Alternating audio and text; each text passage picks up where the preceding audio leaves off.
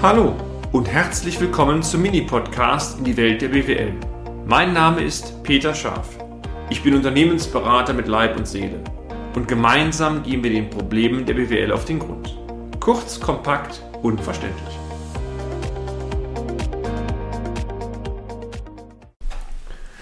Die Restrukturierung der Steine GmbH Teil 4 Sanierungsgutachten nach IDWS 6 Erinnern Sie sich noch an unsere letzten Beiträge? Wir haben von der Steine GmbH berichtet. Es handelt sich hierbei um ein mittelständisches Unternehmen, welches von der Hausbank die dringend notwendige Saisonfinanzierung zunächst nicht genehmigt bekommen hat. Wir wurden eingeschaltet, um den Spitzenfinanzierungsbedarf zu prüfen sowie einen ersten Quick-Check durchzuführen.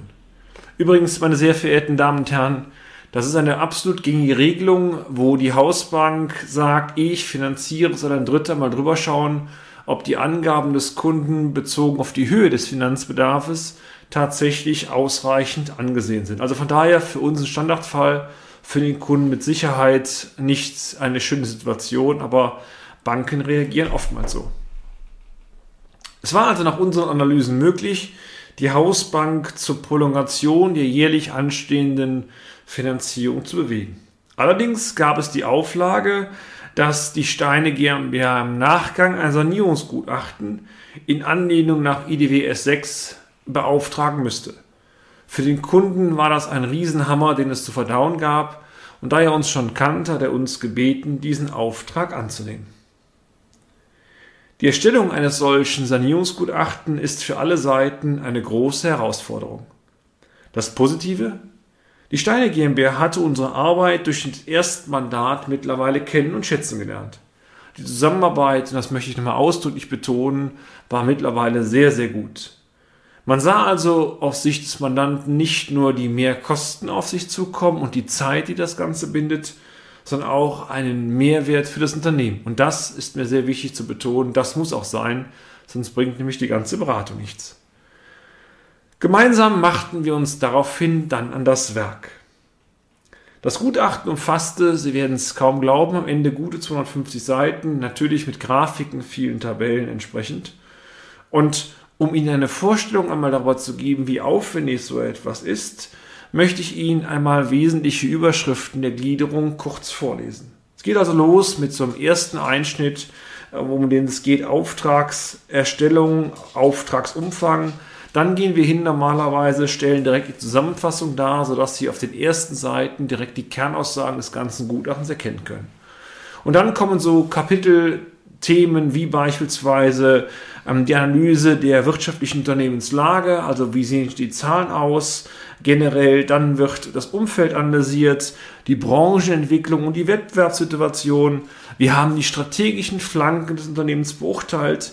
Wir haben uns vor allem die internen Unternehmensverhältnisse angeschaut, Stichwort Unternehmensleitung und Management. Natürlich, wie sollte es für eine kaufmännisch orientierte Unternehmensberatung auch sein, auch das interne, externe Rechnungswesen durchleuchtet oder, wenn Sie es so wollen, auf den Kopf gestellt.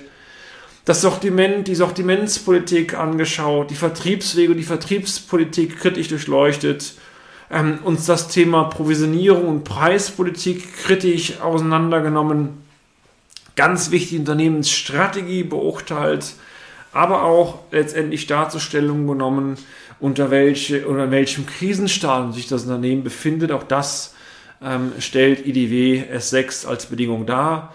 Und die Krisen, das Krisenstadium, auch die Gründe, die zur Krise geführt haben, die wurden natürlich auch nochmal sehr ausführlich erläutert. Das war so, wenn Sie es so wollen, die Ist-Aufnahme. Spannender ist natürlich dann zusammenzuarbeiten, was tun wir denn dagegen, um die erkannten Schwachstellen zu überwinden oder auszumerzen.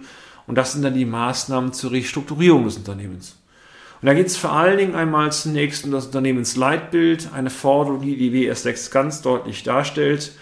Ähm, dann die neuen Unternehmensstrukturen zu beschreiben, das Geschäftsmodell, die Wettbewerbsvorteile und Strategien und natürlich Maßnahmen, um die einzelnen Krisenstadien zu überwinden, also Maßnahmen zur Überwindung der Liquiditätskrise, Maßnahmen zur Überwindung der Erfolgskrise, Maßnahmen zur Überwindung der Produktabsatzkriege und sonstige Restrukturierungsmaßnahmen. Also Sie merken schon, ein riesen Package, was es da zu erfüllen gibt. es geht ja nicht um die Papierseiten dahinter, es geht ja vor allem um die Arbeit und das Ganze analysieren und am Ende auch die Aussage zu treffen, glauben wir daran, dass das Unternehmen die Kurve bekommen könnte oder nicht.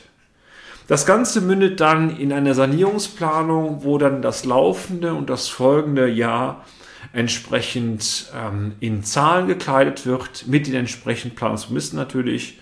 Und am Ende kommt dann der Abschluss, wo wir Anmerkungen zur Sanierungsfähigkeit des Unternehmens dargestellt haben, die Umsetzungsfähigkeit sowie den Umsetzungswillen der Geschäftsführung nochmal durchleuchtet und dokumentiert haben und natürlich vor allem das Entscheidende dann war, die Feststellung getroffen haben, ob das Unternehmensfortführung fortführbar ist oder nicht. Und wenn wir die Unternehmensfortführung nicht bejahen würden, dann müssten, macht es auch keinen Sinn, das ganze Gutachten zu schreiben, sondern diese Sachen, die entwickeln sich ja während des laufenden Mandats. Ich möchte nochmal, wie bereits vorhin, meine sehr verehrten Damen und Herren, darauf hinweisen, dass dieses Gutachten kein Selbstzweck sein kann und darf. Es gilt vielmehr gemeinsam mit dem Unternehmen Schwachstellen klar herauszuarbeiten und in Bezug auf die erkannten Schwachstellen, aber auch die Stärken optimale Restrukturierungsmaßnahmen zu fixieren und diese zu verabschieden. Natürlich kann das immer nur, wie bei allen Mandaten, gelingen, wenn die Geschäftsführung sowohl fähig ist, es mit anzupacken, aber auch willig ist, es zu tun.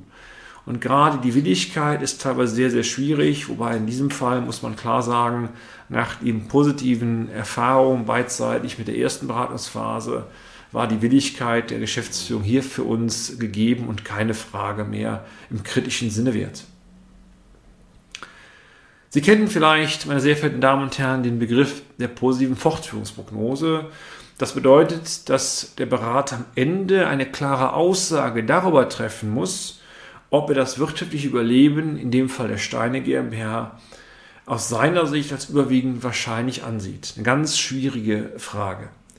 Es handelt sich hierbei um ein wertendes Gesamturteil, in dem wir unter Abwägung sämtlicher Aspekte und Erkenntnisse, die wir während des Sanierungsmandats gewonnen haben, letztendlich dem Unternehmen aus unserer Sicht eine dauerhafte Marktberechtigung attestieren oder eben nicht.